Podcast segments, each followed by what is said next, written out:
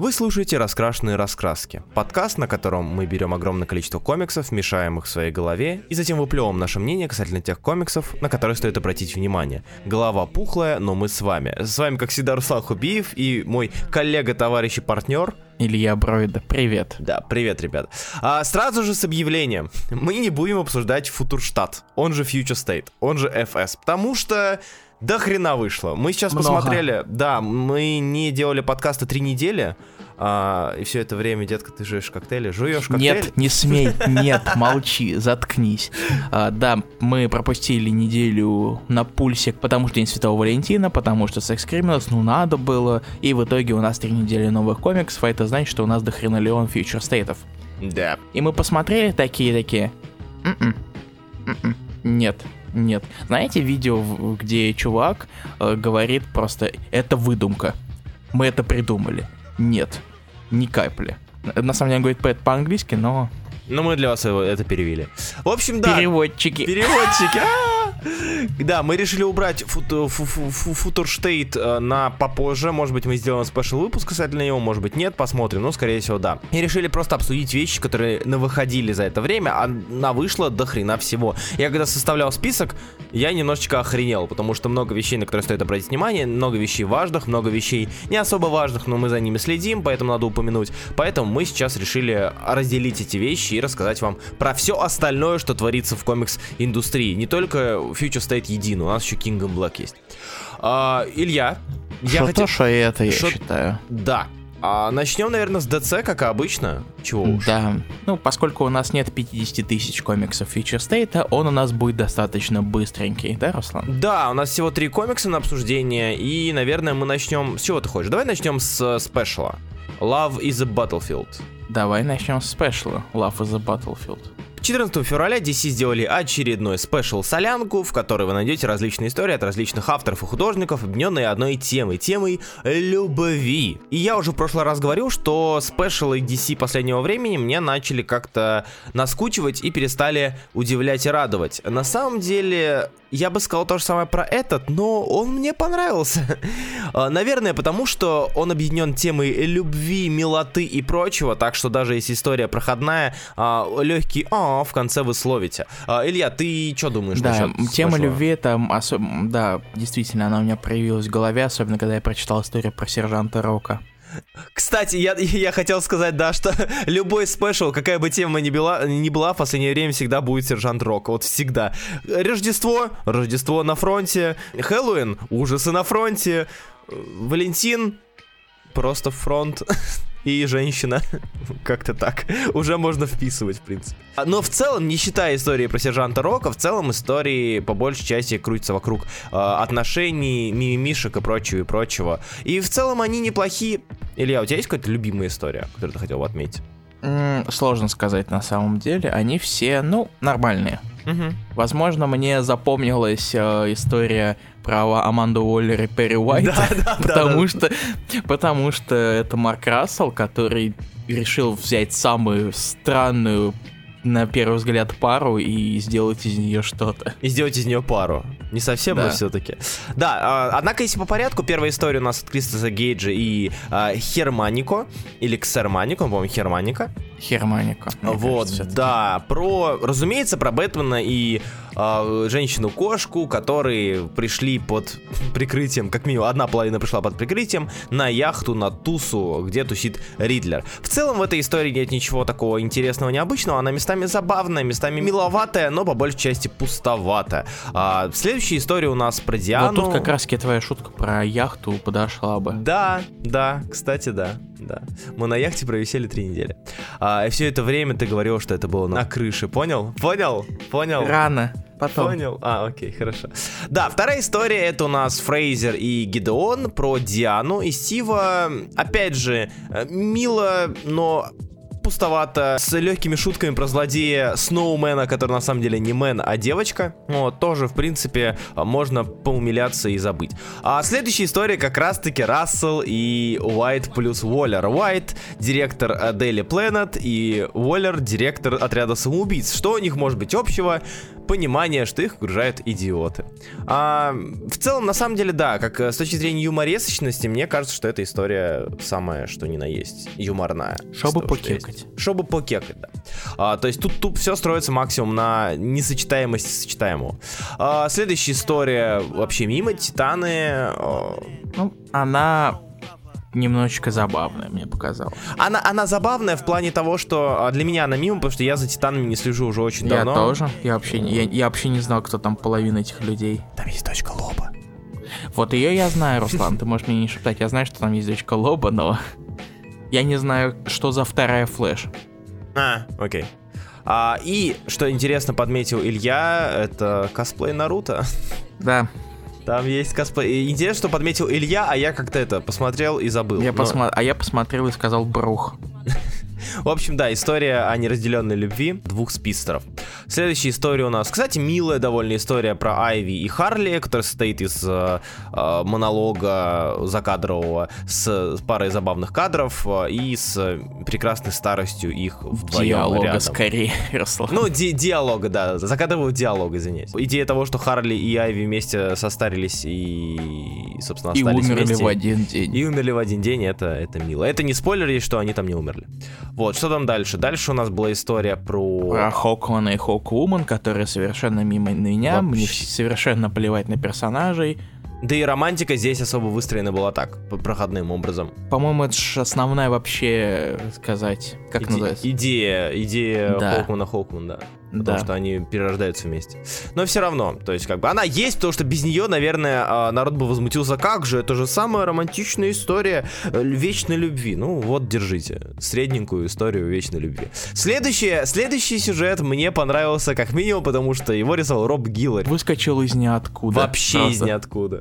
Он в последнее время занимался только фармхендом, если не изменяет Да, память. и он, по-моему, кончился даже, кстати. Да, поэтому да, да, он да. сейчас занимается ничем. Публичным. Учитывая, что его позвали на историю про Биг Барду и про Мистера Миракла, а, я думаю, что это отличный был выбор, потому что э, с точки зрения визуала смотреть на это просто уморительно. Э, Я, от, я отвык от Гилори, честно. Особенно, когда он окружен достаточно таким традиционным рисунком. Да, и особенно когда нету шутеек на фоне вообще нигде практически.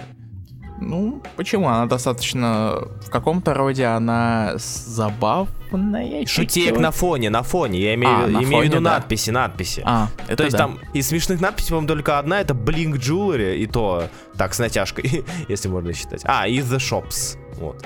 Так что Гиллари вне, не в зоне комфорта своей и нашей воспринялся мной довольно интересно. Я бы на самом деле посмотрел на... Почитал его Макси лимитку какую-нибудь или лимитку юмористическую с его рисунком. Мне кажется, было, было бы неплохо. Какую-нибудь Бизара. Допустим. Вот. А дальше история Nightwing Starfire. Опять же, романтическая история, без которой было не обойтись. Здесь, э, пишет Сина Грейс, который рисовал в свое время что? Малосподавленного парня, верно. И как-то давно не появлялся на радарах, по-моему. Как только... Он Айсман написал. Вот, он после Айсмана как раз-таки не появлялся, он только приходил на разные как раз-таки такие солянки, типа Marvel 1000 он писал что-то, и Marvel 1001 он, по-моему, что-то писал. Ну и в такие солянки он приходил, и в DC я вообще его впервые вижу. Почему-то мне кажется, что я где-то видел, но, скорее всего, я не скажу сейчас точно, где он был. Ну, наверняка где-то был, просто пропустили или не заметили. А еще очень забавный факт. а, Карл Мостерт, который художник этой, этого, этого выпуска, это прям такой Дотерман. это прям... Я, у меня такие были вайбы Дотермана. Не от лиц их, потому что их лица были крайне странно показаны. Такие с налетом Quietly. А именно из-за, наверное, четкости лайна и из-за яркости различных всяких флюшек вспышных, да, там вот когда огонь, сияние, яркие цвета, но опять же тут за цвета я не думаю, что его стоит благодарить, там, по-моему, э, Плаченция. Плаченца занимался этим. Но все равно такой у меня, я поймал вайп, даже вплоть до оформления формы страниц с э, гаттерами в виде там лепесточков и прочего, это прям для меня был такой э, легкий дотерман. Бюджетерман. Вот, а следующая история про сержанта Рока, потому что даже среди любви есть война. Мне кажется, его добавили только потому, что скоро выходит э, замечательный сборник э, Kirby Love and War, вот, и надо было как-то как-то подстегнуть к продажам. Типа, вот, смотрите, есть любовь и есть война, и они как бы иногда сочетаются местами. Но, но при этом она оказалась самой серьезной. Да, ну, естественно, как бы тут другого не ожидалось, то, что будет... Э, про Рока вообще я не помню юмористических историй, честно говоря. Всегда там постоянно кто-то умирает, в снегу ли, э, или же еще где-то, или же идут какие-то там спасения деревень и так далее. Там вот всегда происходит нечто, что твой повышенный настрой и твой юмористический вот этот вот мут, с которым ты читаешь данный комикс, он немножечко проседает. Э, ну, это что не делает историю плохой. Она довольно неплохая, просто не в кассу, скажем так. Она просто слишком серьезная для тебя, привыкшего к каким-то таким забавным вещам в подобных антологиях. А да даже не в подобных антологиях, она просто поставлена в конец практически, и ты как бы уже выстраиваешь свое восприятие комикса а, в определенном ключе, то есть ты такой, а, ну окей, вот это смешно, дальше будет, может быть, тоже смешно. Да, дальше тоже смешно, прикольно, дальше мило. А потом, хоп, тебе война, Вторая мировая, сержант Рок, ты такой, э, чё, куда? Ну вот, видишь, так, тебя больше это затрагивает, задействует. Ну да, с ты другой не, стороны. Ты да. посмотрел на кеки, посмотрел на небольшие разборки, а тут внезапно хоба, война. Война всегда одна, Руслан. Последняя история тоже мимо кассы лично для меня. Абсолютно Ридли, мимо. э, Ридли Нахуэль Пан. А, Науэл Пан. Науэл Пан. Науэл Пан, э, извиняюсь. И история про Стюарта Фонаря с парой поцелуев, и в целом вся эта любовная штука, она немножечко как-то и... и да, там понятно, что он в рамках э, борьбы за Иру свою там сражается и прочее, прочее, прочее, но... Meh, meh. Это если описывать всю эту историю. Короче, в целом, если подводить итоги, special неплохой, если у вас есть настрой почитать что-нибудь милое. Хотите там поумилиться, посмеяться, а данный special для вас. В принципе, он как развлекательное чтиво на 80 страниц э, по, про различных героев DC. Я думаю, что он отлично подходит. Тяжело представить в последнее время э, солянку без слабых историй. Даже мои любимые какие-нибудь э, DC Holiday 2017 или 2018 годов, э, там всегда была одна-две истории, которые я говорю, э, ну, хотя бы все остальное классное. Вот.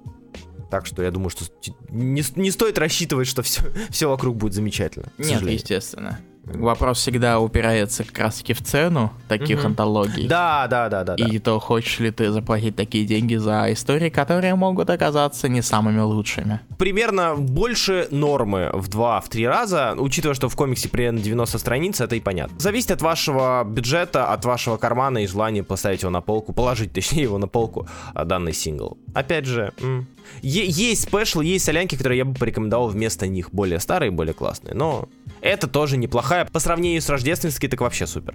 Вот. Как-то так. Это DC Love из Battlefield. Э, номер один, спешл в честь э, Дня Святого Валентина. Дальше у нас Кошка Бетс номер три. Илья, э, хочешь ли да. что-то сказать мне касательно Кошка а, Кто-нибудь остановите Клея пожалуйста. Его чизкейк сходит, начинает сходить с ума. Да. А, и дизайны костюмов. Потому что я не уверен, что это то.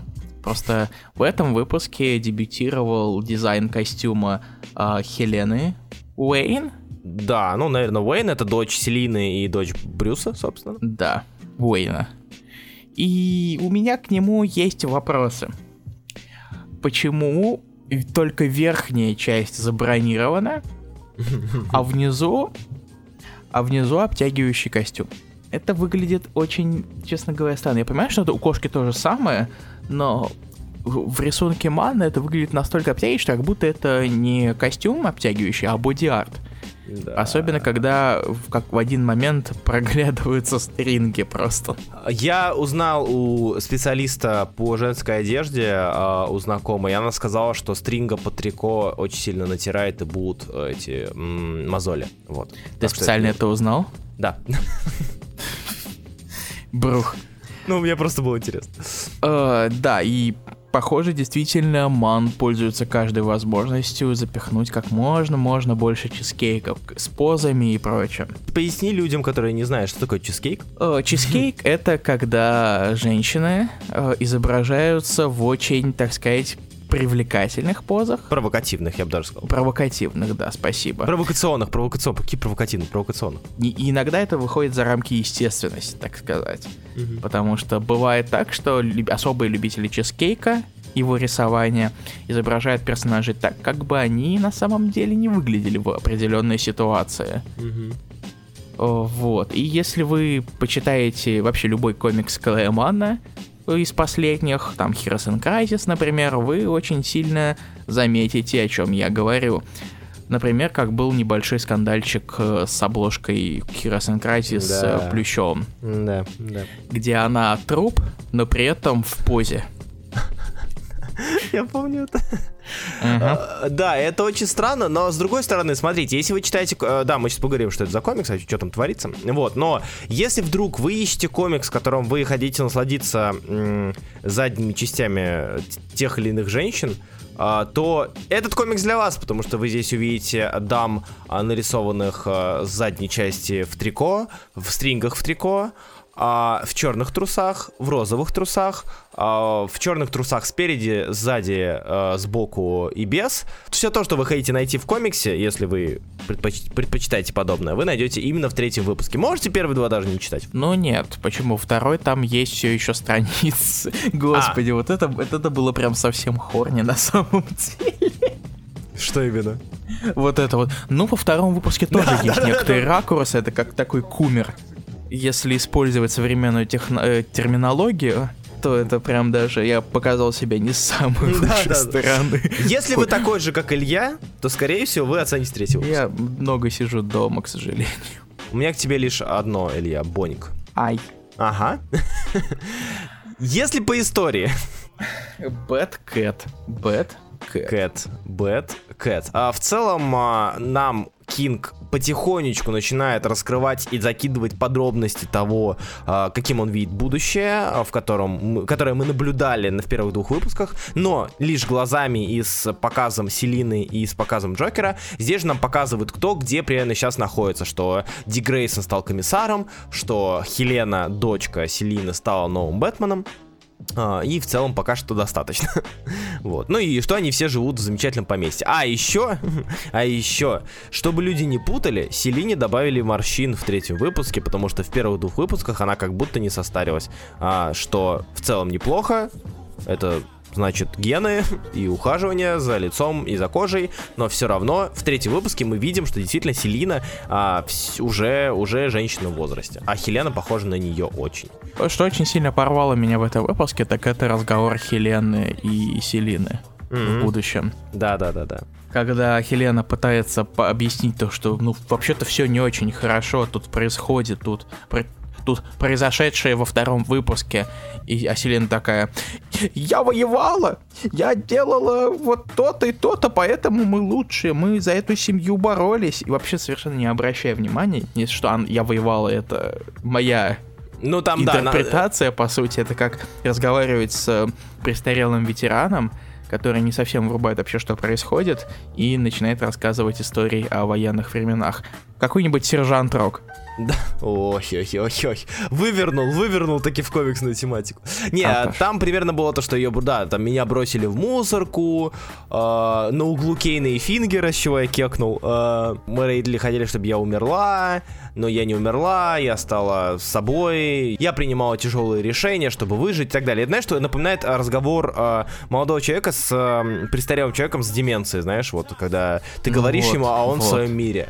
Что? Вот, да, это тоже что Uh, довольно интересный, кстати, мув. Герои с деменцией, то есть состарившиеся герои в будущем, это не столь частое явление. И зачастую, если они стареют, они стареют такими же вот бравыми, только чуточку слабее. Какой-нибудь Кэп времен, опять же, House of M, когда он постарел, или там после Ремендера. Он постарел, но остался таким же, по сути.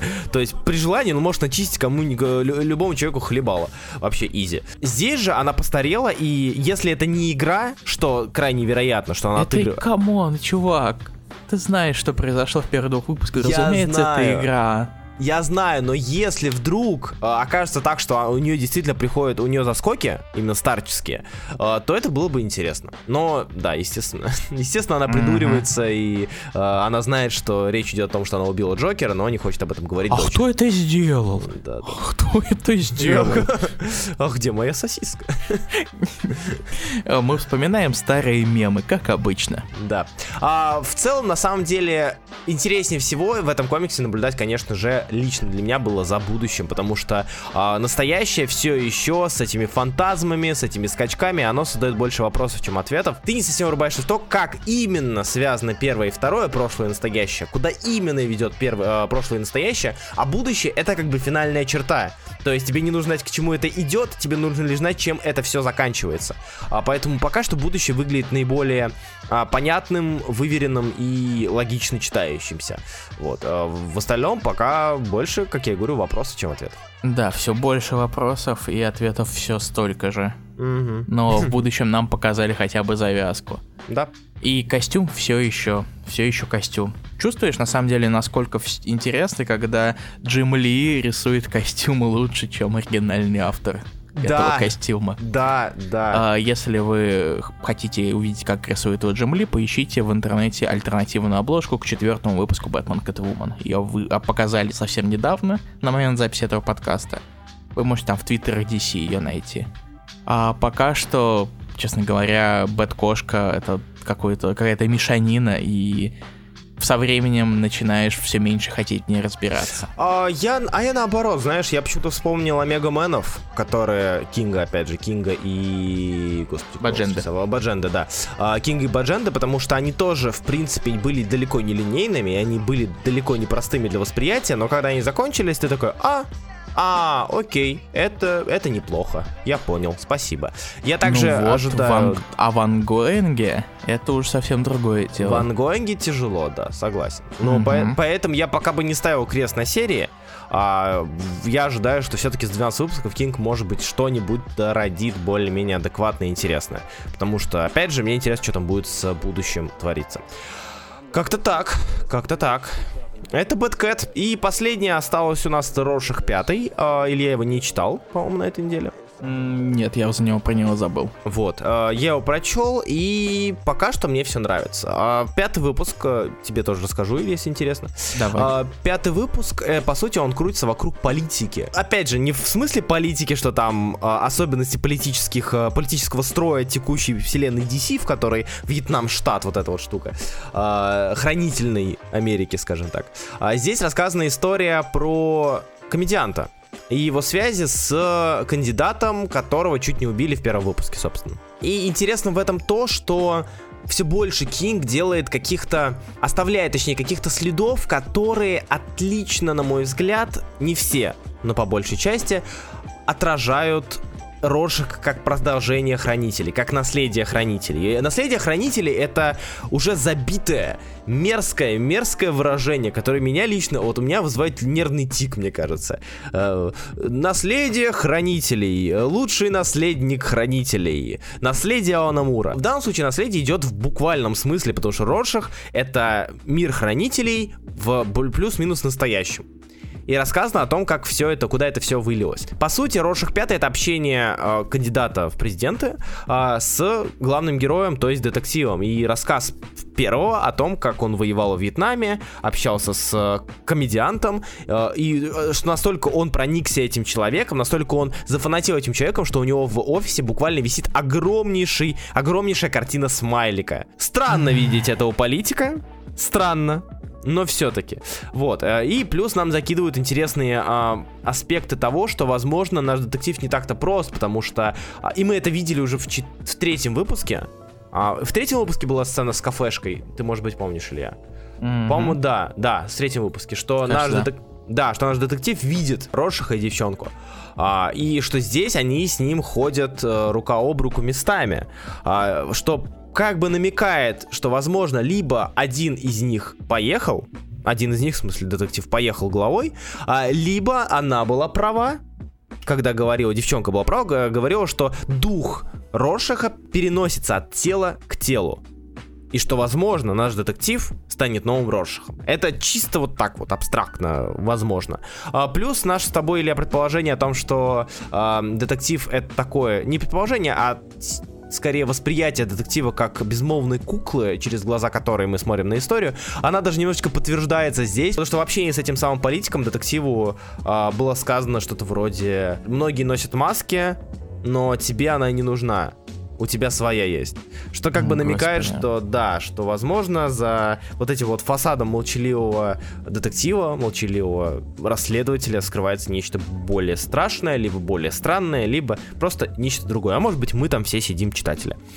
Так, так, сидим маленькие такие. Это точно какое-то страшное, когда снимаешь маску, а внутри много-много человечков. Да, да, да, да, типа того. Там три читателя, ты, я, еще кто-нибудь сидим на плечах друг друга э, в маске детектива и ходим в, в этом в пальто. Мне все еще интересно читать Роршаха, куда это ведет, пока непонятно. Э, местами уже понятно, но все-таки интересно следить. Мы почти доби- дошли до отметки половины, то есть скоро, скоро мы перейдем эту черту и, наверное, на нас начнется какие-то более-менее подходы к кульминации и развертыванию задуманного.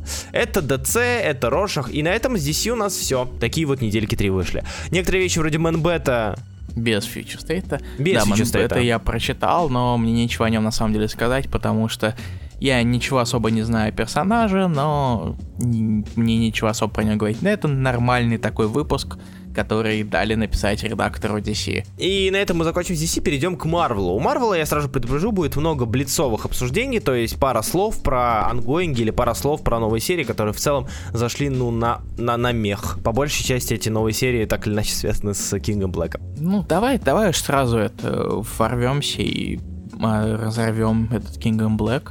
А давай ворвемся, разорвем King Я не знаю, почему разорвем, но Потому это что... слово показал, мне показалось, что это слово больше всего подходит к ворвемся. Нет, э, ты правильно сказал, потому что он разорвал часового. А, да, точно это подсознание у тебя говорит, что о чем мы сейчас будем говорить. А мы будем говорить про King Black номер 4. Mm. Все еще, а, мое восприятие данного события громко, но пусто. Громко, песос, масштабно, бубахи, бубухи, везде прям все взрывается, все, все гибнут, все борются. А, кнул злодей, остальные нет. А, рояль в кустах в виде сына Эдди Брока все еще борется, и он, возможно, победит. Так победим. Короче, кейс, да, это вот делает такой лютый фан-сервис для фанатов, э, не знаю, жижи черной, то есть симбиотовской.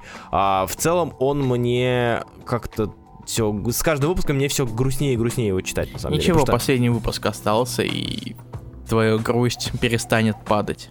Да, согласен, но дальше будет Веномы и последствия и прочее, прочее, прочее. Ничего, скоро Веном тоже кончится. King Black 4 рассказывает нам о том, как э, Дилан э, Брок, сын Эдди Брока, борется, дерется и всячески отодвигает Нула. Нам рассказывает о том, что если есть тьма, есть и свет, где есть бог тьмы, там есть бог света, и вкидывается один из персонажей, которого давно не вспоминали, не считая получих миров, но которого решили вспомнить и вкинуть. А суть и смысл этого мне не в смысле, как это работает, а в смысле, для чего это было сделано, черт его знает. То есть я все еще не считаю Кейтса в последнее время не считаю Кейтса гениальным автором. Так, как ты смеешь, мразь? Хоро- хорошим, Знай да. свое место, плебей, пожалуйста. Хоро- хорошим, да. А, короче, использовать данного персонажа, с одной стороны, логично, с учетом смерти часового, а, как бы это странно не звучало, а с другой стороны, нелогично, потому что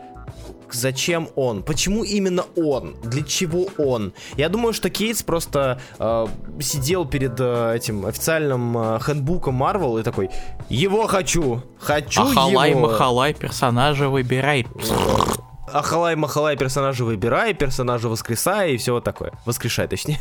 вот. И так работает Кейтс. А пусто громко. Я, конечно, понимаю, что я, видимо, не вхожу в э, миллиарды, ладно, миллиарды, тысячи людей, которые скупают каждый выпуск и которые делают его супер продаваемым. Видимо, им это нравится, мне как-то что-то не особо. Мне, конечно, было очень жаль, что была упущена отличная возможность для фан-сервиса через отсылку, где серфер стучался бы в закрытую нулом землю, как Эрик Андре, криками «Let me in». Да, да. А, к сожалению, это очень упущено фан-сервис в качестве относительно меня, фаната, потому что фанаты все, кто читает комиксы, даже если они читают их в качестве саммари на каких-нибудь э, вещах, я не знаю, где можно читать саммари комиксов, поэтому кто-нибудь, пусть кто-нибудь займет эту нишу вместо меня. А, ну еще хочется отметить, что у Кейтса как-то начинается э, точнее даже не начинается, а развивается с каждым новой серией, которую он писал, с каждой новой аркой, на которую он приходил. У него развивается классический синдром «вспомню-ка я свое», потому что такое количество отсылок на себя я не видел еще ни в одном комиксе Кейтса. То есть, э, вот вам и Часовой, вот вам и Стрэндж, который стал, э, который обратился к Игдрасилю, а, вот вам и... Что там у него еще было? Серфер Блэк.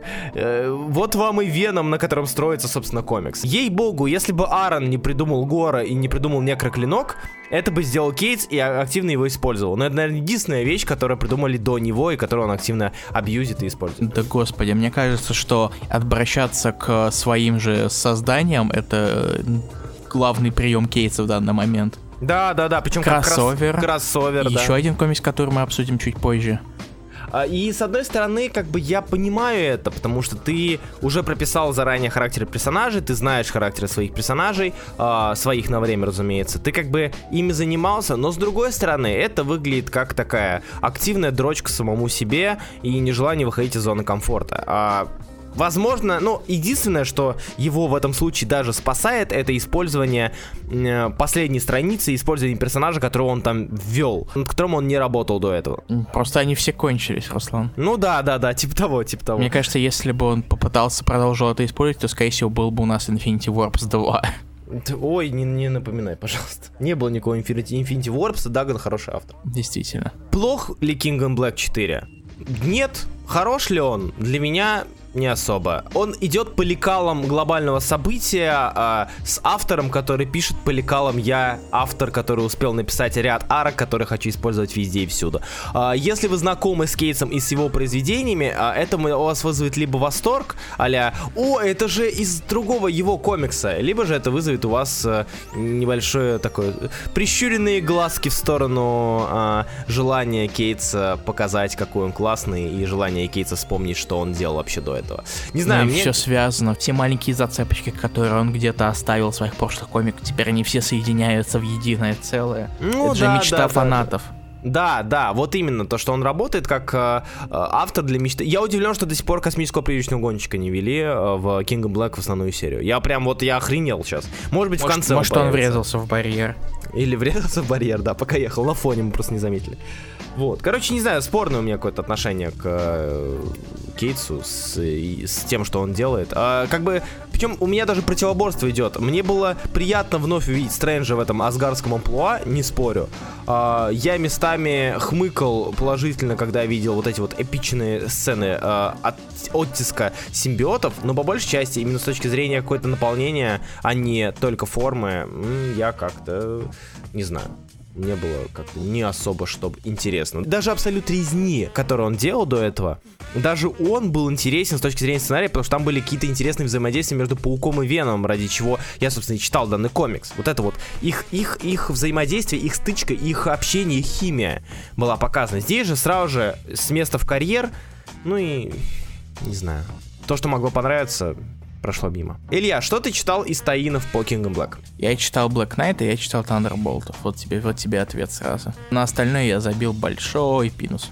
Давай тогда я быстренько пробегусь по остальным Вперед. В целом там ничего интересного опять же не было, раз мы их в Близ поставили. А, Гвеном против Карнажа, а, а, так как у нас э, Гвен сейчас обитает в нашей вселенной, а Мэри Джейн из вселенной Гвен обитает в вселенной Мэри Джейн из вселенной Гвен, то есть на Земле 65. Здесь нам показали то, как Карнаж захватила Мэри Джейн с Земли 65, и она сражается с Гвеном. В принципе, по интересу здесь примерно троечка из 10 по сценарию. С точки зрения визуала, стилево, спора нет, посмотреть самый раз. Читать с интересом найти что-то э, продвигающее Гвен как персонажа, можете даже не пытаться.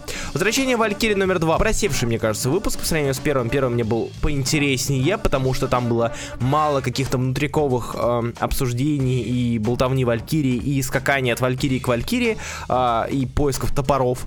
Э, там в первом было как-то больше знакомых персонажей, больше э, интересных элементов вроде часового и э, отправки в Вальгалу. Так можно, что... Можно вклинить тебе вопрос? Да. А, вот там же показывают эту самую первую Валькирию. Там про нее побольше рассказали хоть? Да, да, да, да, да, немножечко это, побольше это, рассказать. Это интересно? Да, там немножечко, там немножечко ее раскрыли, первую, первую Валькирию, более-менее истории его, ее жизни относительно как-то мимо коса прошли, и это по большей части возвращение Валькирии, это по большей части история ее и от того, как она встает на ноги после э, тяжелого периода своей жизни. А, то есть, если она прям интересна, то да, это серия для вас. Если вам интересно Джейн и, в принципе, интересно взаимодействие Валькирии, ми... пока что этого нет. Планета симбиотов номер два. Илья, знаешь ли ты, кто вернулся в этом комиксе? Кто?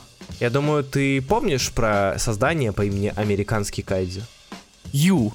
С. Эй, серьезно? Эй. Да, первая история полностью посвящена американскому кайдзю, его внутреннему монологу, его, ему осознанию себя и сражению с драконом Нула. Господи, я уж боялся то, что его за, за это занулят. Обнулят обнулят. Нет, короче, очень советую, прям, прям хорошо. Прям хорошечно. Мне, мне понравилось. Не то, что как бы я ожидал совершенно увидеть, хотя обложка как бы об этом, в принципе, говорила, но там было непонятно, что это за создание. Но да, там буквально USA говорится раз 7 за выпуск. Ммм, патриотизм. Патриотизм. Да, кто не знает, американский кайдзю это огромный динозавр из USA Avengers с американским флагом на груди, который постоянно говорит только USA, USA. А еще у него есть человеческая форма, которую зовут тот дилер. Да, да, да. Ну там и, по да, да, в конце только появилась. А, и вторая история рассказывает нам про нового, похоже, нового шершня. Он же Хобби Браун, он же бывший мародер, а, он же бывший праулер. И, собственно, походу его теперь будут раскрывать как шершня одного из слингеров периода Паука 90-х, а точнее Криса личности. Господи, слингеры.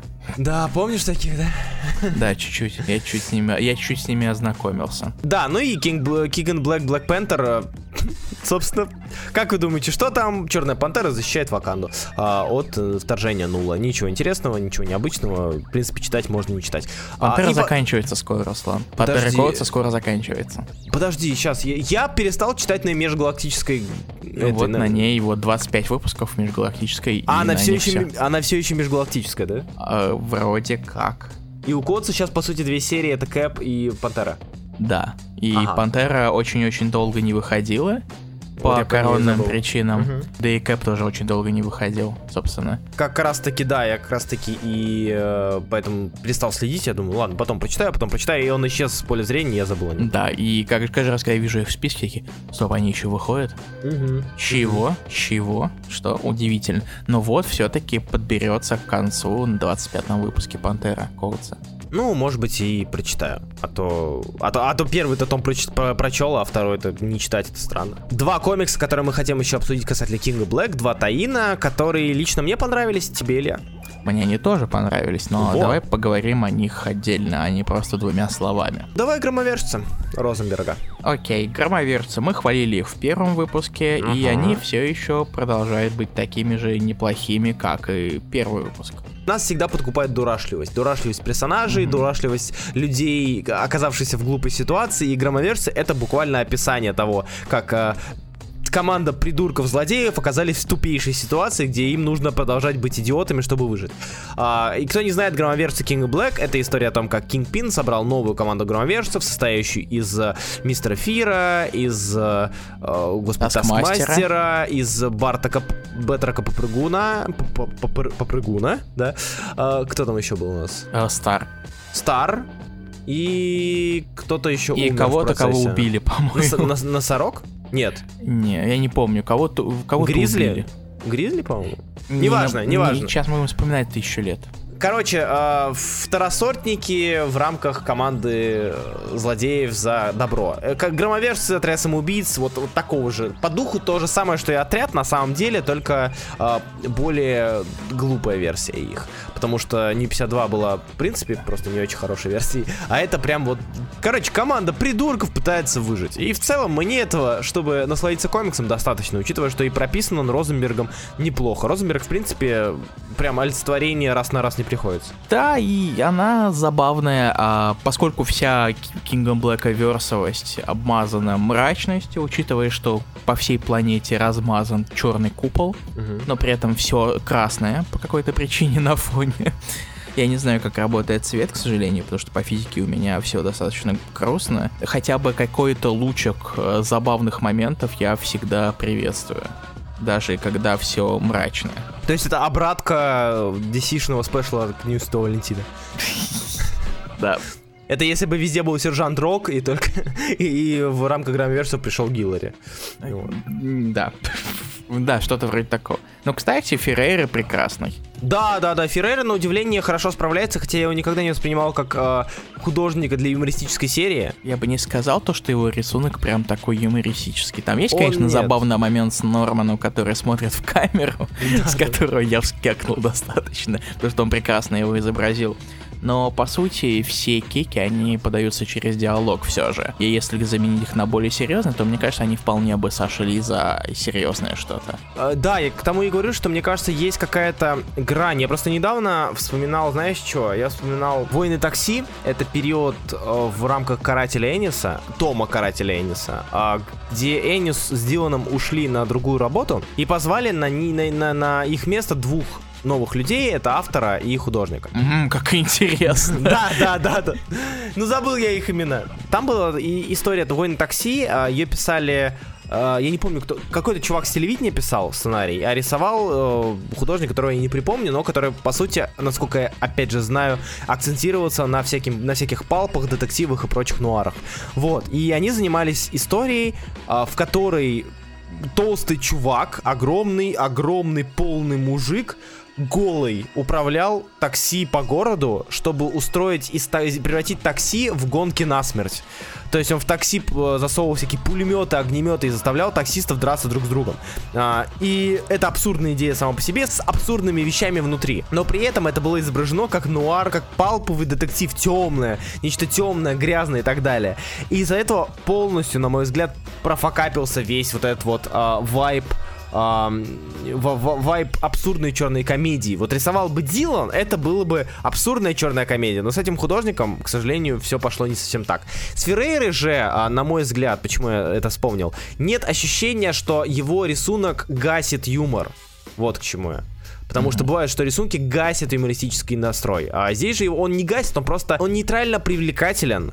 А, и он, в принципе, не подчеркивает юмористические моменты, но он их передает. Вот. Да, он не портит. Он, да, он не, не портит. портит кейки. Да, да, да. Давай так. Не... Можно было, ну, можно было сказать и так.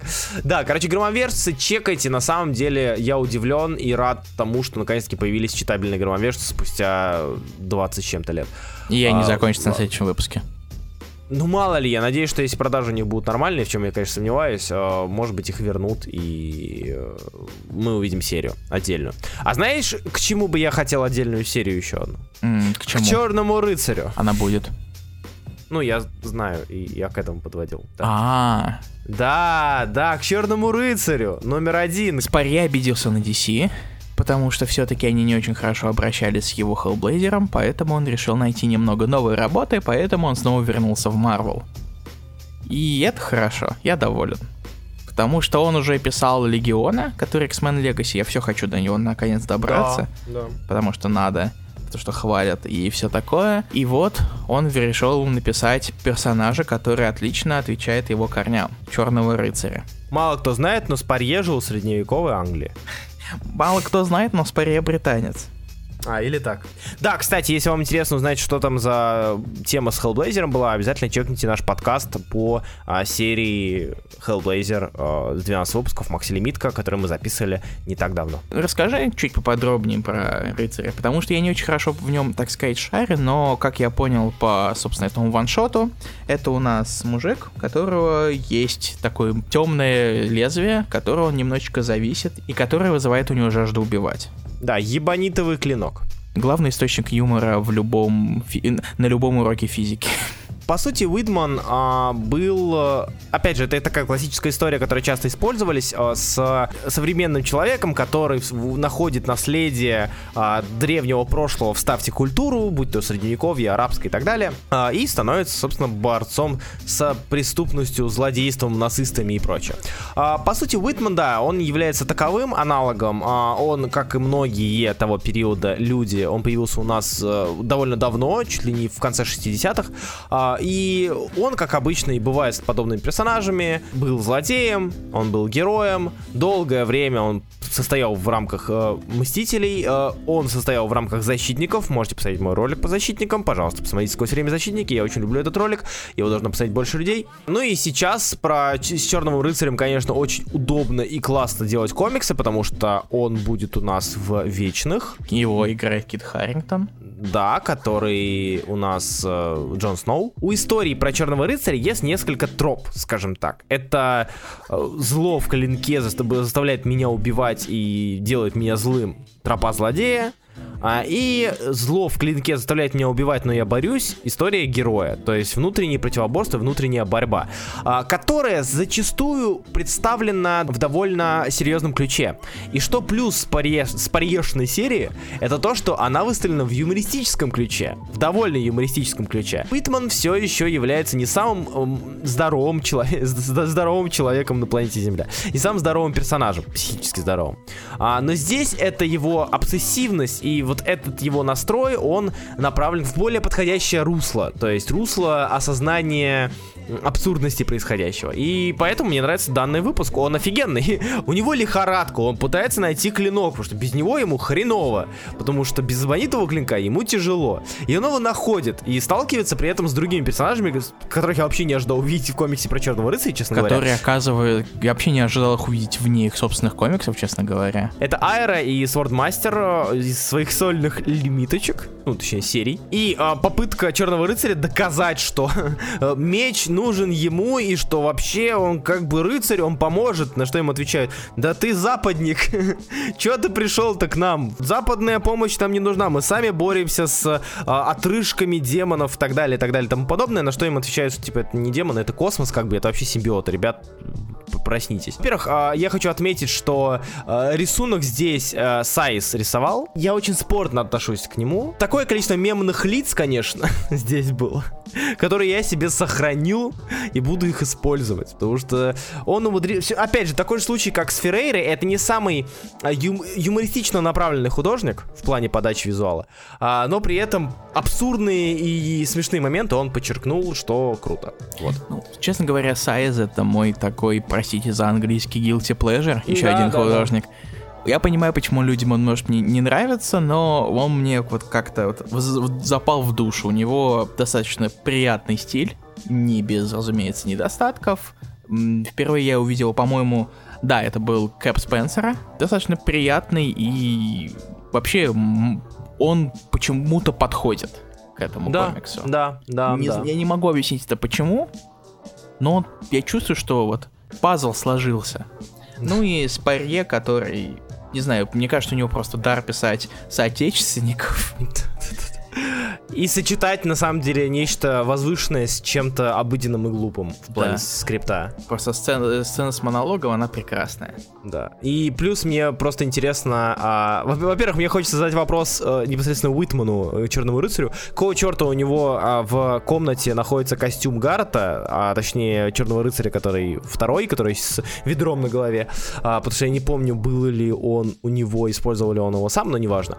Вот. А второй вопрос, появится ли Гаррет в сольной серии, потому что Черный рыцарь против Черного рыцаря это может быть чем-то интересным и забавным. Тем более со Спурье в, в рамках сценариста. А потом там появится Черный рыцарь с героев меча и магии, и они все будут драться. Да. Именно такой Юнион я хотел видеть. Вот, вот, вот что я хочу сказать. Юнион все еще странная серия. Я не, я не понимаю ее наличие в данный момент уже. Читая а, комикс про Черного рыцаря, а, рыцаря Англии, из Пурье, я понимаю, что, наверное, как было бы круто иметь Спурье все-таки на Юнионе. Именно на серии, которая полноценно а, направлена на раскрытие Туманного Эльбиона и того, кто там находится. Но нет, к сожалению, нет. Короче, Черный рыцарь номер один. Читать обязательно. Черный рыцарь классный, крутой, мне нравится. Ставлю класс. О, так, давай дальше, Руслан. Э, давай Wolverine Black, White and Blood. Третий выпуск. Очередной давай. выпуск антологии.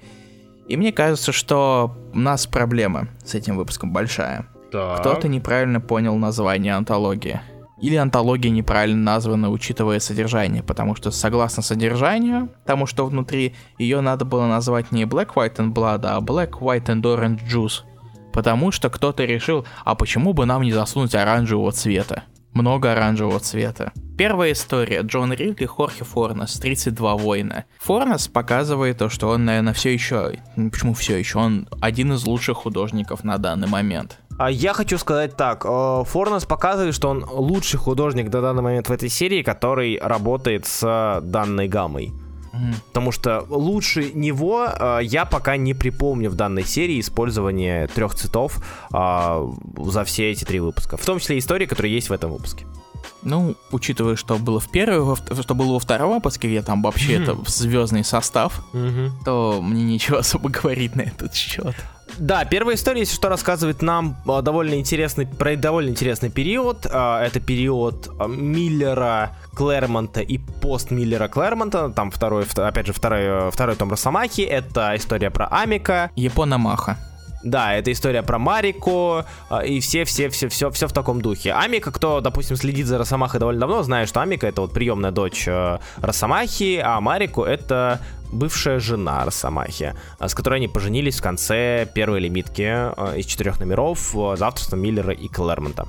Вот, и она рассказывает нам про взросление, про становление и про горечь этой самой Амико в связи с э, тем, что она осталась, а родители уехали. Из плюсов данной серии мы наконец-таки увидели, как Марико сражается. Давно этого не было, давно этого не видели. И показали это довольно круто, потому что в свое время она э, была так называемая трофи вайф. Несмотря на все свои там э, прошлое, несмотря на то, что она происходит из важного рода, все это все еще была трофи вайф Росомахи. Здесь же она прям могучая воительница, что довольно круто. Ну и то, что Ридли все-таки решил вернуться в этот период, хоть он, конечно, и один из самых известных, uh-huh. а не пытаться делать что-то свое наподобие того, что делали в первых выпусках.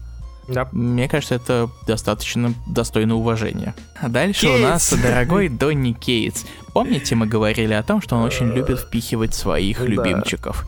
Так вот, здесь он впихивает космического призрачного гонщика, который говорит оранжевыми буквами. И все это рисует Крис Бачало, который, честно говоря, я не уверен, то, что работает в трехцветном виде. Я скажу так, Интересно, что Кейс смог подтянуть космического призрачного гонщика. В, при, в принципе, интересно, что он смог его подтянуть. Но то, что он использовал для этого связь в виде бух, бухача и бара, это, мне кажется, крайне ленивый ход. Честно говоря, крайне ленивый ход. Вот. А касательно Бачала и рисунка, мне показалось, знаешь, что а, Бачала может рисовать в ЧБ, и даже если мы вспомнил, а, вспомнил этого Стрэнджа Аарона, где Бачао были страницы, где Бачао рисует в ЧБ. Здесь же он как будто слишком грязный, или же он просто не вычищенный. Ну, в этот раз у него нет, нет миллиона инкеров, судя по автору. Да. Судя по странице авторов. Короче, это э, грубый набросок, во. Да, да. Потому что всегда, когда ты смотришь другие комики, которые рисовал Крис Бачало, ты всегда видишь каждый раз там 3-4 инкера у него есть угу. всегда. И они иногда даже меняются.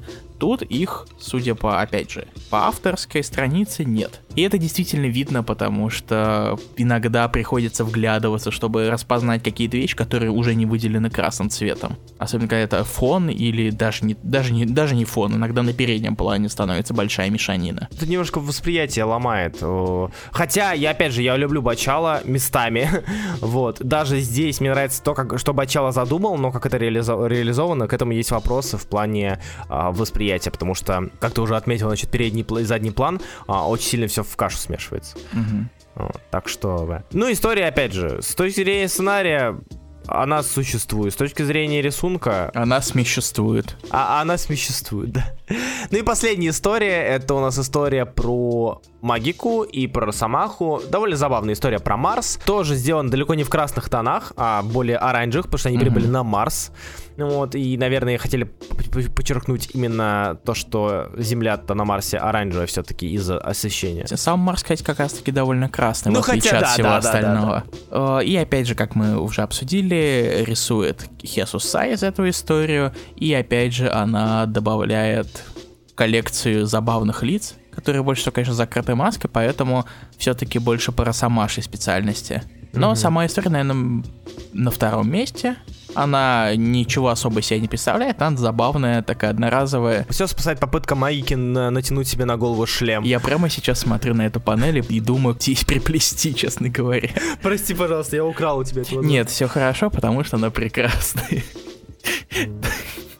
Я с нее кекал, когда я прочитал. Художник, которого мне нравится смотреть, несмотря на его периодическую, возможно, статичность наподобие каких-то фигур, статуй. Восковой рисунок, точно. Оливьетти. Вспомнил да, сразу. Оливьетти. А, это ты вспомнил Оливьетти, тебе стало, стало больно, да? Или? Да, немножко. А, окей. Короче, да, в этот раз э, Росомаха черный, белый, красный, э, черный, белый, белый, кровавый, простите, пожалуйста, выдался очень неплохим с точки зрения визуала. Есть проблемисы, есть мемесы, э, но есть и хорошие Хорхи Форнесы э, с местами неплохим Бачала, ну и Сайзом, Хесусом. Mm-hmm. Вот, так что с точки зрения визуала лучший выпуск за все три, что вышли на мой э, скромный взгляд. Я скажу про Морбиуса. А, Морбиус Бондов Блад номер один, ваншот. Том Рейли рисовал, да, писал Ральф Мачо. Это не тот Ральф Мачо, который малыш каратист, это Ральф Мачо, который редактор Марвел. Я тоже сначала удивился, когда увидел его фамилию впервые, но потом понял, что это все-таки разные люди. Да.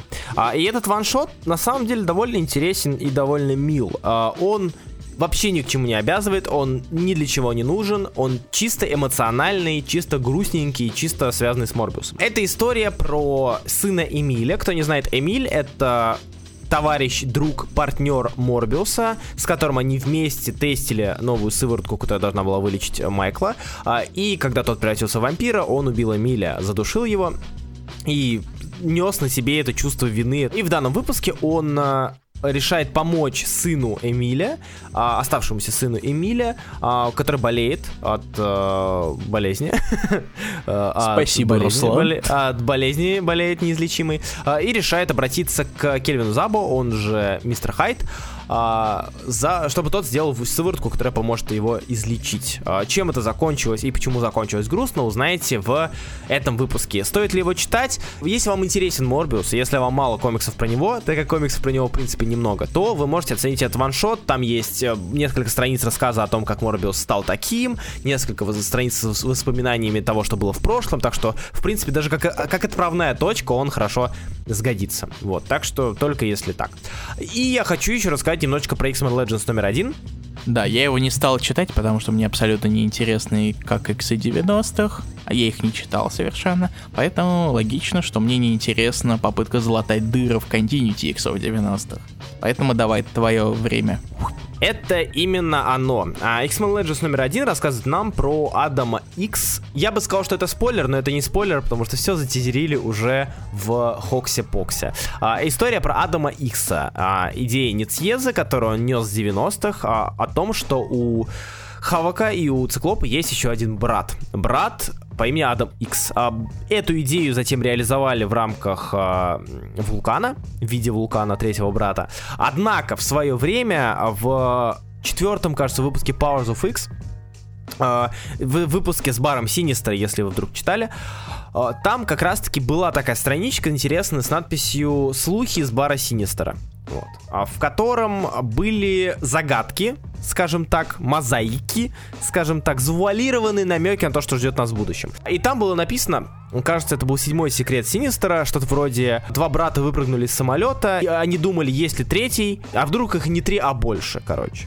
И это отсылает нас к идее того, что Аницьеза до того, как уйти с серии, у него была идея сделать э, персонажа Адама X, точнее, он сделал персонажа Адама X, и сделать его братом а, Циклопа. И в этом выпуске, в выпуске Легенды Людей X, нам раскрывают эту самую идею о брате Циклопа. В целом, а, попытка Marvel залатать дыры посредством выпусков, которые выглядят очень похоже на выпуски, которые выходили в то время, и, а, по сути, продолжая незавершенные идеи таким образом, мне это нравится, честно признаюсь. Это довольно интересная штука, а, она довольно гармонично вписывается, она довольно гармонично выглядит, и в целом залатывание дыр это всегда хорошо, на мой взгляд. Если они не топорно сделаны. А легенда Людей X сделана не топорно. Как минимум, а, потому что пишет это, этот выпуск не съеза, изначальный автор данной идеи. Так что, если вдруг вы следите, максимально пристально следите за хикмановскими иксами, за всей этой иксовой движухой, не пропускайте Легенды Людей Икс, потому что это выстрелит в дальнейшем. Вот. А, Илья, про что ты хочешь рассказать? Одном из комиксов, который я читаю, каждый выпуск, который мне нравится, в Черной вдове закончилась арка, где у нас вдову, вдове промыли мозги, и под наблюдением злодеев она вела спокойную семейную жизнь, что совершенно не входит в привычки русской шпионки, которая всегда ставит работу превыше всего. В итоге все-таки эту арку у нас успешно закончили, ну, потому что долго это бы продолжаться не могло. Всегда все возвращает в изначальное состояние.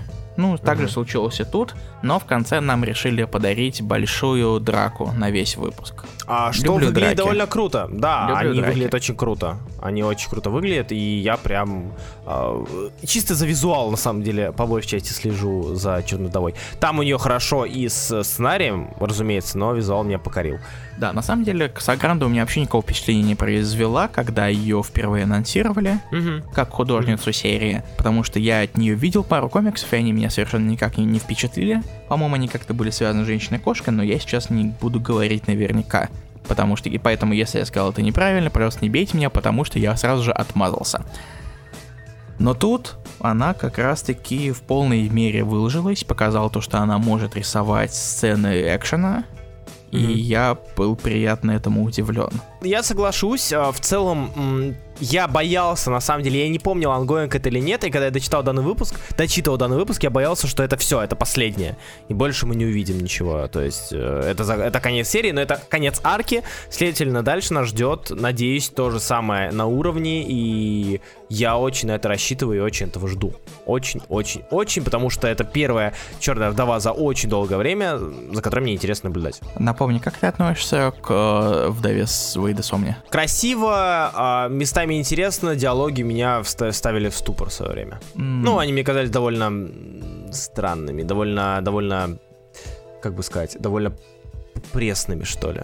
Окей. Okay. Серия в целом, я не могу сказать, что она мне не нравилась. Но у меня были к ней вопросы, а как все мне пишет. Вот. Окей. Okay. А, так что да, за долгое время. Ну, даже, даже с учетом той серии прошло сколько, 5 лет? А, не, по-моему, она в 16 была. 5 лет.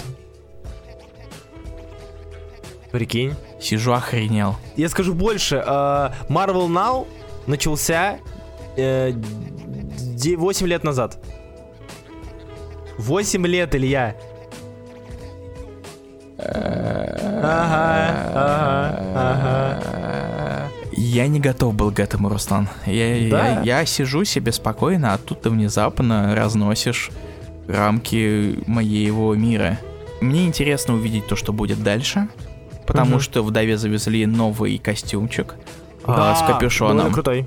Довольно да. крутой. И уже Адам Хьюз, который рисует обложки, отыгрался на нем, а, сделав очень классную обложку к седьмому выпуску. Вы можете ее тоже найти, она в интернетах уже появилась.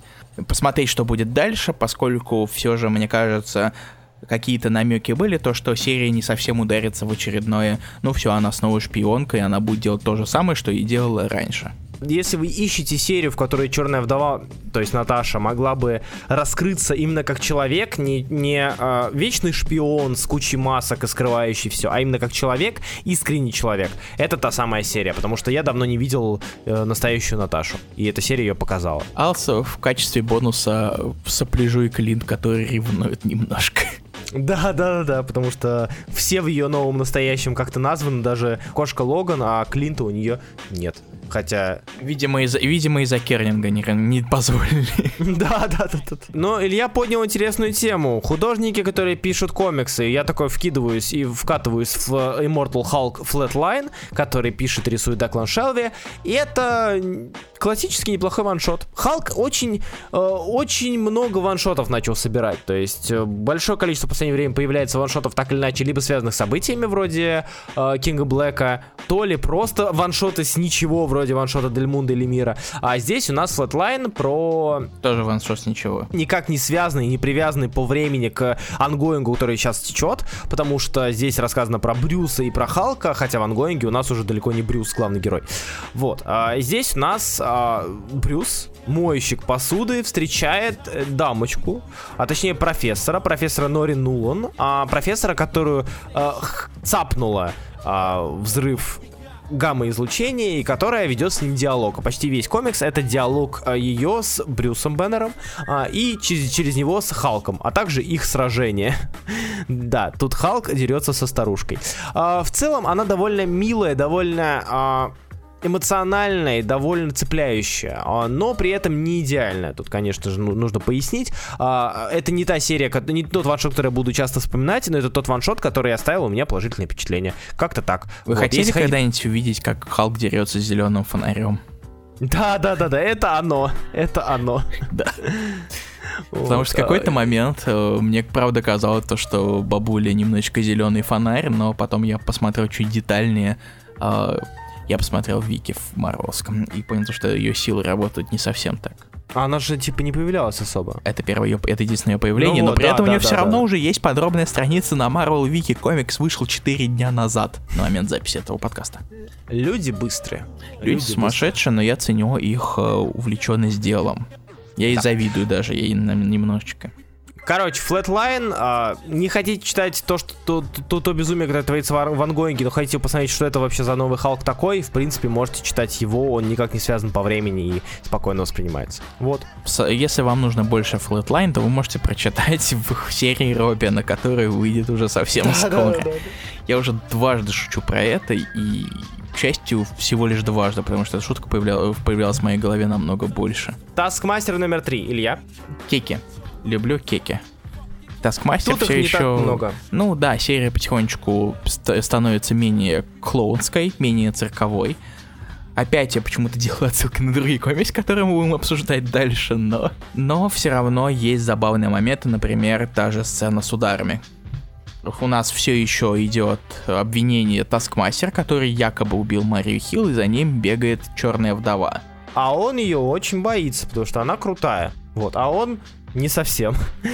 Да. да. И серия, серия, по сути, представляет собой а, то, как а, Таскмастер вместе с Ником Фьюри отправляется в различные а, места и в различные страны, чтобы добыть ту или иную информацию или те или иные а, способности и силы, а, которые нужны для того, чтобы разрешить данную проблему, узнать, кто на самом деле убил Марию Хилл. И в этом, в третьем выпуске его забрасывают в Корею где он пытается вынюхивать информацию, и, ну, разумеется, все проходит не так гладко, как ему бы хотелось. Самое забавное, что я White Fox давно не видел, в принципе, в комиксах. White Fox, она тоже где-то там появлялась потихонечку. Но учись, что это персонаж, который взят из фри игры изначально. Кто не знает, Таскмастер это персонаж, который способен запоминать те или иные действия, удары и способности физические, и затем повторять их. И тут много юмора, связанного, связанного как раз таки с этим аспектом его способностей. То есть он делает различные приемы боевые на противнике и говорит это вместо, там, не знаю, удар семирукого дракона, он говорит удар, который я посмотрел у Шанг-Чи, пинок, который я видел у Стива Роджерса, там еще, еще, uh-huh. еще, еще. Это довольно забавно показано, довольно забавно представлено. Если вдруг вы хотите почитать про Таскмастера, Таскмастера и у вас проблема с поиском нормальных комиксов про него, это самый что ни на есть нормальный комикс про него, если не лучший комикс про данного персонажа. Да, ну и напоследок даже в этом выпуске оставили один кек, который как раз-таки в духе всей серии и всего отношения Таскмастер к определенным персонажам.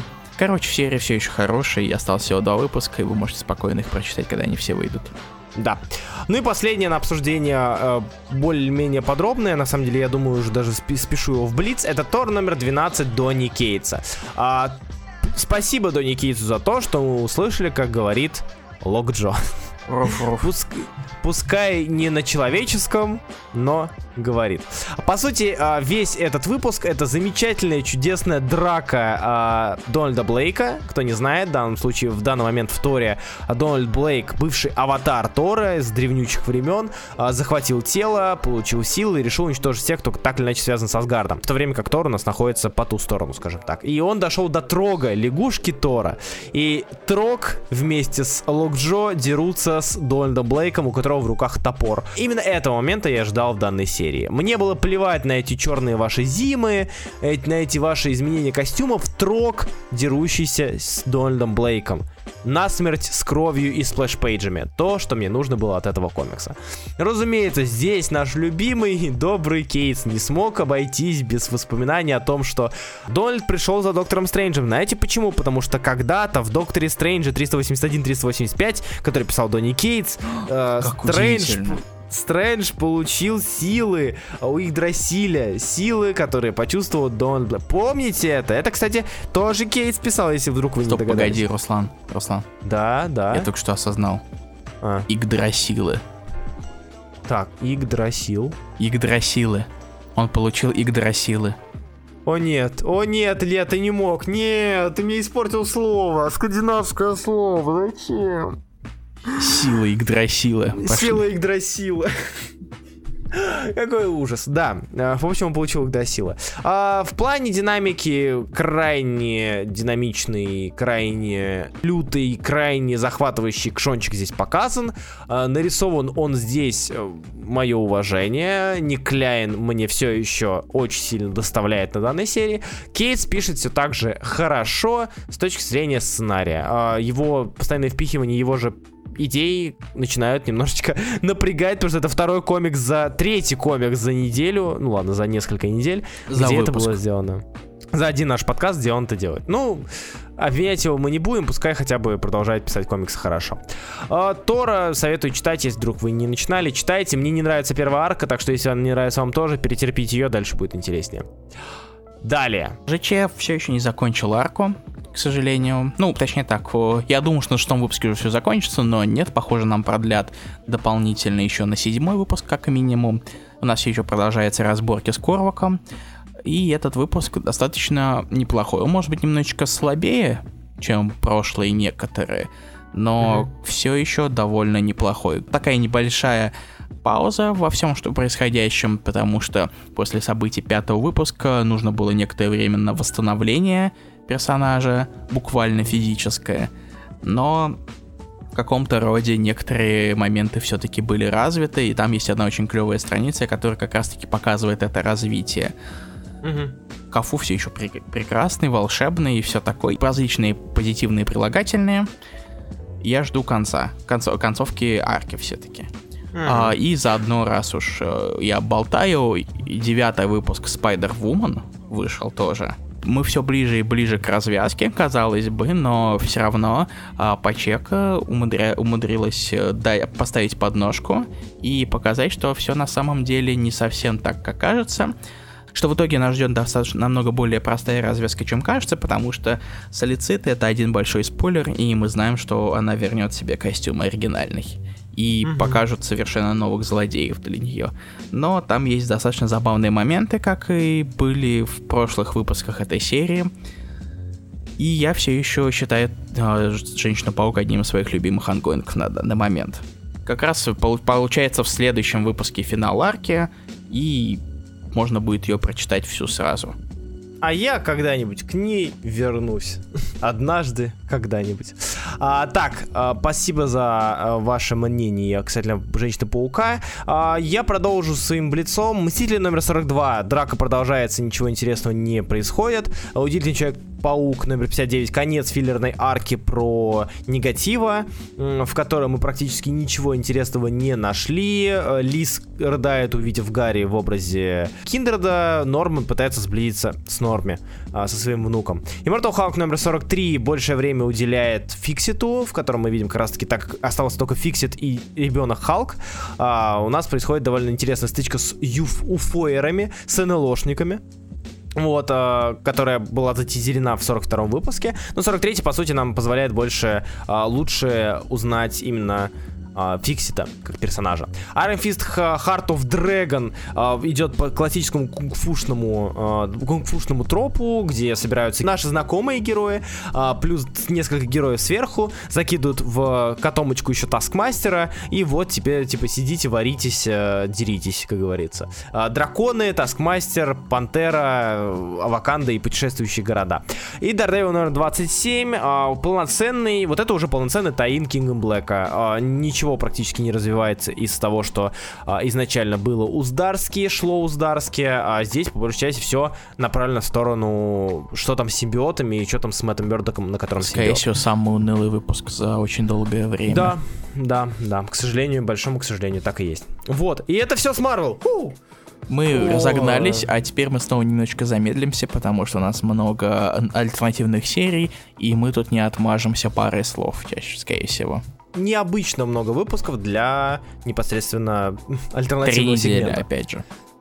Да, за это время вышло много первых выпусков, некоторых серий и линеек, которые вам знакомы, а некоторые прямо новые-новые. Начнем мы, наверное, с того, что вышло не первым, а то, что продолжает выходить. И, Илья, расскажи мне про Stillwater, Дарский Переза. Мы с тобой прочитали три выпуска к нашему совместному видеоэфиру, и дальше я перестал его читать, потому что забыл.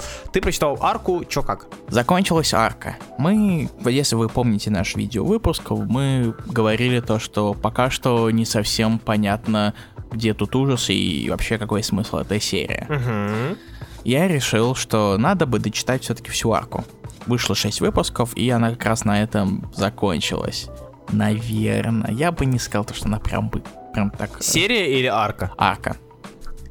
Я бы не сказал, что там прямо такой четкий конец арки. Это, конечно, нам произошло одно событие, которое очень сильно засрет все дальнейшее. Но пока что серия оставляет у меня достаточно такое странное впечатление, потому что, ну, ладно, она потихонечку начинает давить ужасом. Ну, не прям совсем буквально ужас, скорее, это скорее триллер все-таки. Триллером, да. Мгм. Да, потому что у нас идет все больше и больше раскрытие э, города, из которого тебе не выбраться по одной большой причине, и в котором ты не стареешь совершенно никак и не умираешь, соответственно. То есть даже если тебя подстрелят, ты сразу же восстановишься. И в итоге после просения шести выпусков все-таки там немножечко нарастает напряжение, потому что люди у власти немножечко хитрят, хотя идет небольшое все-таки сопротивление этому, но, разумеется, оно так себе, потому что всегда так, и потому что если не, не сделать все хреново, то не будет такого влияния, когда будет все хорошо.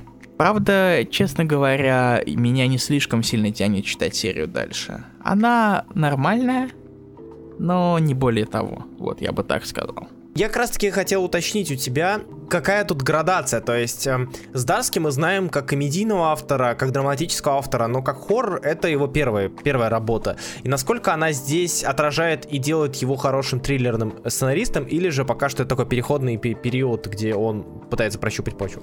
Опять же, я бы не назвал это хоррором совершенно. Ну, триллер, триллер. Это триллер все-таки. Потому что как бы не пытались. Каждый сейчас лезет в хоррор. Просто я заметил, Мгм. что э, каждый хер такой, вот смотрите, у нас тут новый хоррор-комикс. И я как-то от этого, кстати, тоже начал немножечко вставать. Мы, мы это, кстати, даже обсуждали, мы об этом говорили, что много сейчас стало хоррора направленных комиксов, и... И, и с нашего обсуждения их стало еще больше.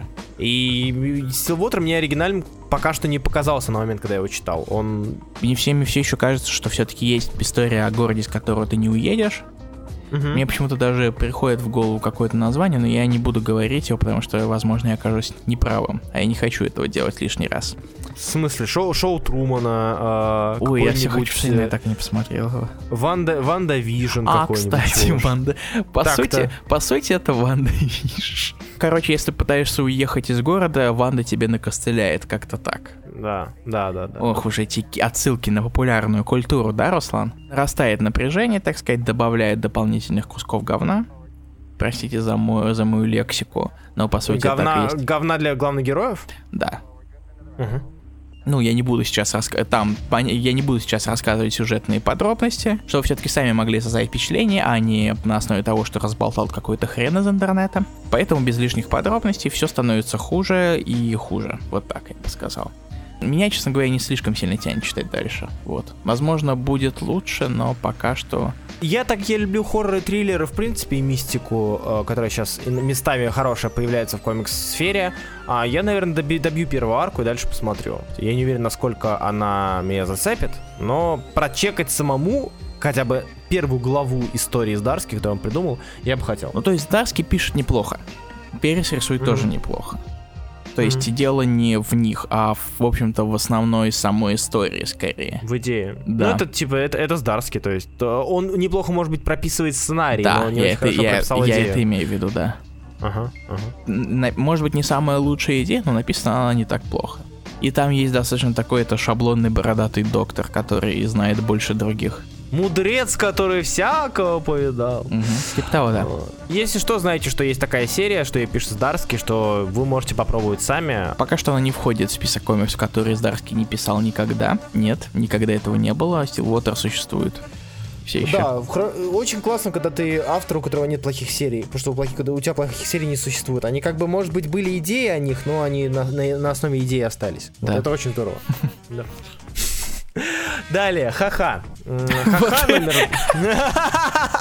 Правильная реакция на последнюю тираду. Ха-ха номер два, продолжение истории о клонах, э, точнее ант- антологии о клонах. За авторством принца. Да, Максвелла Принцени, который певец, у которого, у которого символ вместо имени. И на этот раз у нас новая клоунша, клоунка, клоун... Клоунесса. Клоунесса, пусть так будет девушка-клоун, у которой есть дочь, и у которой есть, э, возможно, некоторые проблемы с психикой, как говорят э, за кадром ее муж, по-моему, там был, я уже не помню. У нее есть проблемы, и она берет свою дочь и начинает кататься с ней по городам, по различным местам, потому что она хочет показать своей дочке Фанвиль, город, э, парк аттракционов, связанных с клоунами. И параллельно с этим она немножечко подрабатывает различного рода услугами. Дочку, кстати, зовут Рудольф, как оленя Рудольфа. Да, красноносого. Да, и мать постоянно докидывает ей носик на носик, скажем так. Носик на носик? Да. В целом, опять же, он а, не настолько безумный, как, первый, как первый выпуск, в котором а, вот абсурдность и какая-то нездоровость происходящего а, перемежается с а, грустью и с а, обыденностью, тяжелой обыденностью клоуна. Здесь же а, этого нет, здесь скорее довольно тяжелая история, грустная история матери и дочери, которые пытаются выжить и к чему это все приводит. А клоунского здесь не так много, как в первом выпуске, где буквально главный герой клоун непосредственно. Но при этом, да, здесь затрагиваются эти темы и поднимаются некоторые довольно тяжелые штуки. И, и тема, кстати, воспитания жизни и того, к чему приводит э, наше прошлое. Ну и плюс есть один момент, который связывает эти два выпуска. Mm-hmm. Достаточно очевидно, если вы, в общем-то, читали эти два выпуска. И второй выпуск, он, возможно, даже более блеклый в каком-то роде, чем первый. Ну, блеклый в плане тяжелый. Да. Я думаю, что да. да. Если вам интересно по почитать нечто, что явно не поднимет вам настроение, но нечто, что существует, это вам сюды. вот. Кстати, наших первых выпусков. Тут у нас этих первых выпусков тележка и маленький вагон. Давай я быстренько пробегусь по вещам, которые меня не особо зацепили. Давай. Да. Э, первое это Deep Beyond. Вот. Э, и я немножечко вот как бы под, подрастроился. Ну, потому что... Beyond, он рассказывает о мире, в который не подготовился к 2000 году. И электроника сошла с ума попросту. Да, да, да. Был, была такая проблема uh, 2K. Uh, это проблема 2000... Y2K, да. Uh, проблема 2000 года, в рамках которого боялись, что uh, электроника может навернуться, потому что как при ее создании не, был, не были предприняты меры и расчет на то, что они смогут нормально сделать переход на второе тысячелетие. Uh, разумеется, эта проблема 2K была так или иначе решена, но здесь рассказано о мире, в котором эта задача не решена. Кстати, следующая проблема подобная нас ждет через 15 лет. Подожди, а почему 2036 а, проблема? Это как-то связано с э, тем, как Unix-системой там с 70 по 2036. 1970 по 2036 идет. Я не буду сейчас полностью вдаваться в детали, но я знаю то, что она существует на данный момент. Однако, я ожидал увидеть как раз-таки больше этого самого U2K, э, Y2K точнее, этого самого Y2K раскрытия, раскрытия э, проблемы перехода, раскрытия того, как все это связано, но по факту это получилось э, средненького пошиба, на мой взгляд, средненького пошиба подводный триллер. Не то этот подводный трейлер большей части происходит на Земле. И я, наверное, не буду дальше читать. Я тоже, меня тоже не особо не заинтересовало тут он блеклый как раз в прямом значении слова, он крайне блеклый, нам пытаются раскрыть персонажи, которые особо-то, мы, с, с которыми мы особо-то и не связаны, заставить сопереживать персонажей, которых мы первый раз видим, и с точки зрения хуковости первого выпуска, то есть э, про прописывание первого выпуска таким образом, чтобы заставить нас читать дальше, здесь либо это было предпринято недостаточно, либо это было не предпринято совсем. Так что, наверное, я пас. Вот. Ну, я тоже, честно говоря кто все эти люди и почему мне на них не должно быть все равно. Далее, комикс, который меня также не особо впечатлил, э, но который существует и который вышел, это Рейтинг Black. Ой, Рейтинг Black, на самом деле, там история поподробнее, если говорить, то это попытка создать очередную супергеройскую вселенную. Потому что ведь их так мало. Да, кто не знает, рассказано про 30-летнего шкета, который, у которого в жизни все тяжело, долги не выплачиваются, вообще денег нет и так далее. Вдруг он находит силу и становится, значит, героем, который пытается осознать себя. Это, на самом деле, олицетворение какого-нибудь фильма про зеленого фонаря с этим, с э, Райаном Рейнольдсом, потому что он очень похож. Типа, а, что это такое? Как, как этим управлять? Как? А, злодеи? Ну, я что-нибудь придумаю. Короче, да, Radiant Black меня вообще не впечатлил. Он даже... Да я надеялся на стиль, потому что обложка выглядела крайне стилевой. Я потому надеялся, что, что он рисовал Майкл Чо. Да, я надеюсь, что внутри будет хотя бы нечто похожее, но нет, это классическая история чувака, у которого проблемы, который находит великую силу, и с ней приходит великая ответственность, потому что нужно драться со злодеями. А, вообще, у меня также продолжать читать, скорее всего, не буду. От Хиггинса, наверное, ожидал чего-то большего, но... Если вдруг я услышу, что к пятому выпуску эта серия просто стала пушкой, и надо ее читать дальше, возможно, продолжу. Но пока что ни визуально, ни сценарно она меня не прельщает. Да. А, и Snow Angels, на удивление. Snow Angels, казалось бы, Джефф Лемир, Джок, прекрасные авторы и художник. Они могли бы сделать что-то классное, и это не оно. По первому выпуску да. из 10, по-моему, да. Джок талантливый художник, и он может э, сделать как хоррор, как, так и детектив, так и фантастику, так и фэнтези при желании. Здесь же у нас с учетом сеттинга, а именно вечного снега, вечного, вечной белой пустоты, Джок не реализуется так, как он мог бы реализоваться. И в плане истории она как и мне кажется, до сих пор не а, подарила нам столь интересный сеттинг, чтобы следить дальше. Да, у нас идет э, э, вечный, вечная мерзлота, снег вокруг, а, его покидать запрещено. А, две девочки попадают в, приключение, в котором они узнали, что за пределами рва тоже есть жизнь, но она намного опаснее, чем они думали. Да, я сейчас читаю синопсис, потому что, почитав этот комикс, я забыл вообще, что там они пытались сделать. И это даже не из-за того, что я читал его невнимательно. Они как раз-таки ничего не пытались сделать, сделать пытались все-таки что-то с ними, и то на последних страницах. Потому что весь первый выпуск это одна большая экспозиция. Да, весь первый выпуск это одно большое путешествие из точки А в точку Б на коньках и из точки Б в точку А на коньках, и затем э, жопа пришла в самом конце в виде Сноумана, э, некого злодея Сноумана. Э, видимо, пас. Видимо, пас, разочарован, расстроен, хотя ожидал чего-то большего. Ларсен сделал комикс Орки, написала, нарисовала. А, по сути, это очень простой сюжет, история об орков, которые а, отправляются в поиски, на поиски сокровищ. Если вы любите тематику детского Young Adult Fantasy а, с участием орков, даже без участия орков, просто Young Adult Fantasy, я думаю, что вам стоит оценить, он довольно красивый и довольно милый. И вот, опять же, как, как детская фэнтези, самое что и на есть. Если вдруг вы фанаты подобного. Если, допустим, вам понравился Боун, вы можете попробовать начать читать орков, потому что выглядит, выглядит данный комикс довольно прикольно. Вот. Ну и два комикса, которые можно обсудить. Э, Илья, давай я спрошу тебя. Да. Case Кинта, что думаешь? О, Case Кинта, на самом деле сложно мне тебе что-то сказать на этот счет, честно говоря. Uh-huh. Начнем, наверное, с, с того, что за Case. Uh-huh. Это новая история от Кинта и Дженкинса, которых вы можете знать по комиксу Grass King, который мы обсуждали достаточно подробно. Э, и Black Badge. Который мы обсуждали недостаточно подробно, и он вроде как закончился, а я как-то это совсем пропустил. Это комикс о двух агентах секретной службы, которые расследуют тайну неизвестной коробки, которая называется, собственно, Case, такой чемоданчик страха. И это, знаете, это как письмо в интернете, типа, если ты не перешлешь его 10, 10 людям, то а, твоя мама умрет. Да, это такого же. Да, но тут просто, если ты не передашь его, то все будет не очень хорошо. Точнее, передашь его тому, кого больше ненавидишь. Да, потому что если ты не передашь его тому, кого ты больше всего ненавидишь, он отправится к тому, кого ты больше всего любишь. Да. И тогда уже тот человек будет страдать. Да, и они как раз-таки пытаются его найти. И это дело, оно считается самым нераскрываем, нераскрытым за всю историю секретной службы. С Сам таинственным. Да, и это скорее такая большая шутка, типа, ну давай попробуй, лол, что у тебя получится. И, собственно, этот чемоданчик исчез, но тут он снова всплыл. Опять снова одна большая экспозиция, но все-таки с большим раскрытием персонажей, главных героев mm-hmm. наших, таких двух напарников, такие бр- брозофов. Бади, бади, бади. Да.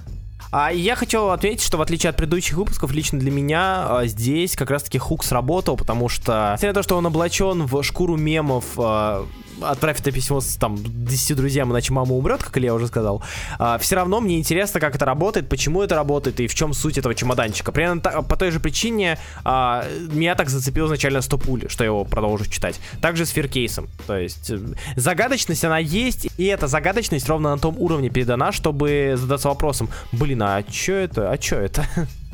Вот, так что, наверное, его, за ним я буду следить. Мне нравится. Главный показатель того, что комикс тебя заинтриговал, это вопрос, а что это?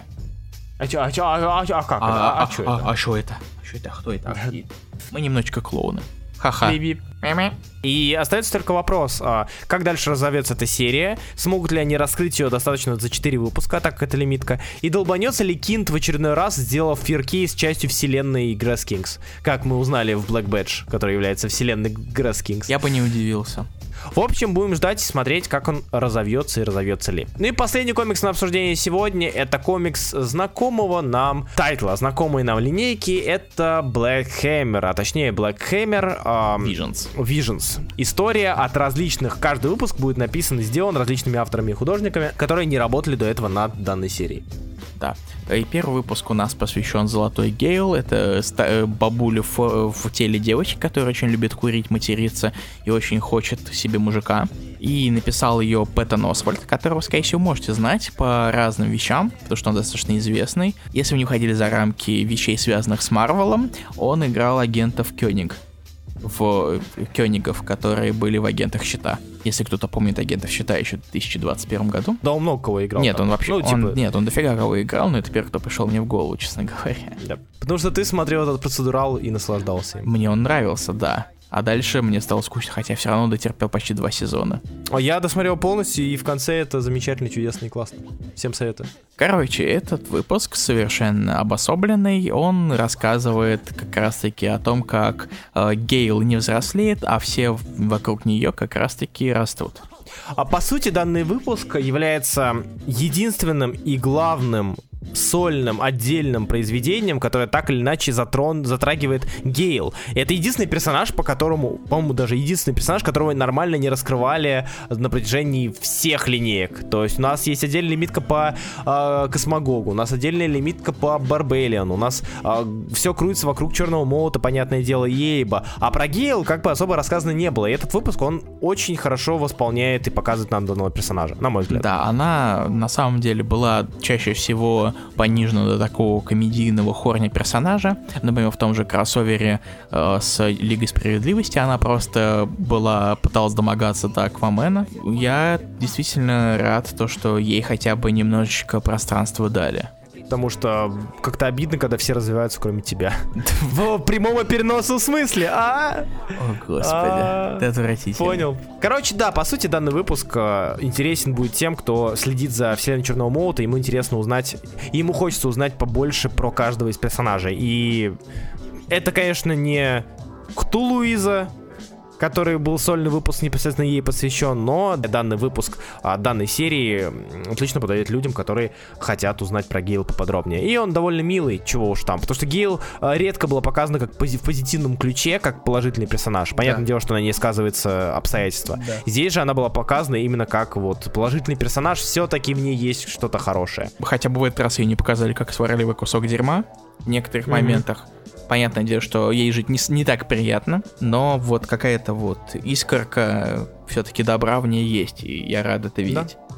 А дальше да. припрется Джефф Джонс. Вот на это мне интересно посмотреть, честно говоря, как Джонс будет работать с чужой, с чужой, с чужой сагой, с чужой, с чужой франшизой. Сага еще не вернулась.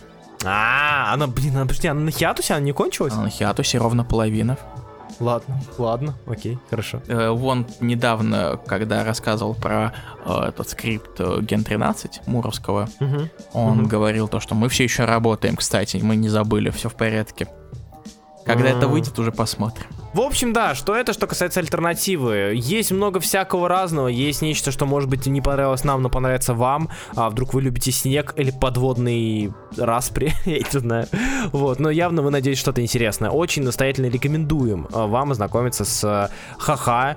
Советую познакомиться, ознакомиться с Феркейсом и заценить Visions, если вы любите Black Hammer Verse. А на этом все, наконец-таки, господи, у меня аж горло пересохло, так мы долго говорим про эти комиксы. А, два часа уже, писос. Да. Однако, Спасибо большое, что были с нами. Спасибо большое, что э, дослушали до конца. Если вы дослушали до конца, мы очень сильно вас любим. Это новинки. Э, мы читаем, чтобы вы не читали, перефразируя фразу ностальгирующего критика. Вот, э, мы читаем, чтобы вам не, при, не приходилось. И читайте хорошие комиксы. С вами был Руслан Хубиев. И Илья Броида. Спасибо, что нас слушали. И пока. Пока-пока.